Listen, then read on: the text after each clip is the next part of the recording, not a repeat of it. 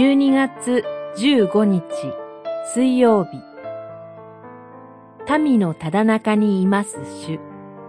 ゼファニヤ書3章。娘シオンよ、喜び叫べ。イスラエルよ、歓呼の声をあげよ。娘エルサレムよ、心の底から喜び踊れ。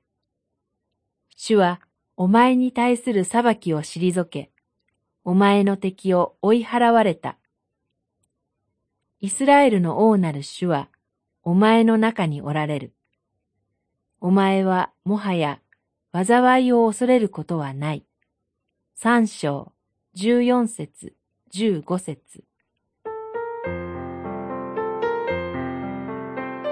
どんなに腐敗した時代でも希望があります。主を礼拝する新しい民を与えると神が約束されたからです。異邦人の中から礼拝者へと変えられた者たちが来ます。何より神はイスラエルに主のみを酒どころとする民を残してくださいます。心の底から喜び踊れと招かれています。喜びの中心は王なる主が私たちを集めてくださり、民のただ中にいてくださることです。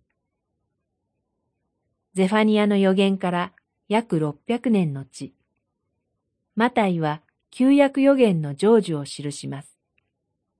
見よ、乙女が身ごもって男の子を産む。その名はインマヌエル。神は我々と共におられる。先生術の学者たちは、ユダヤ人の王としてお生まれになった方にお会いしました。ひれ伏して幼子を拝み、宝物を捧げました。マタイによる福音書2章。今、主イエスは天におられますが、民のただ中に臨在する主です。天と地の一切の権能を授かっておられる主が、すべての民を私の弟子にしなさい、と命じ、私は世の終わりまで、いつもあなた方と共にいる。マタイによる福音書28章20節と約束していてくださいます。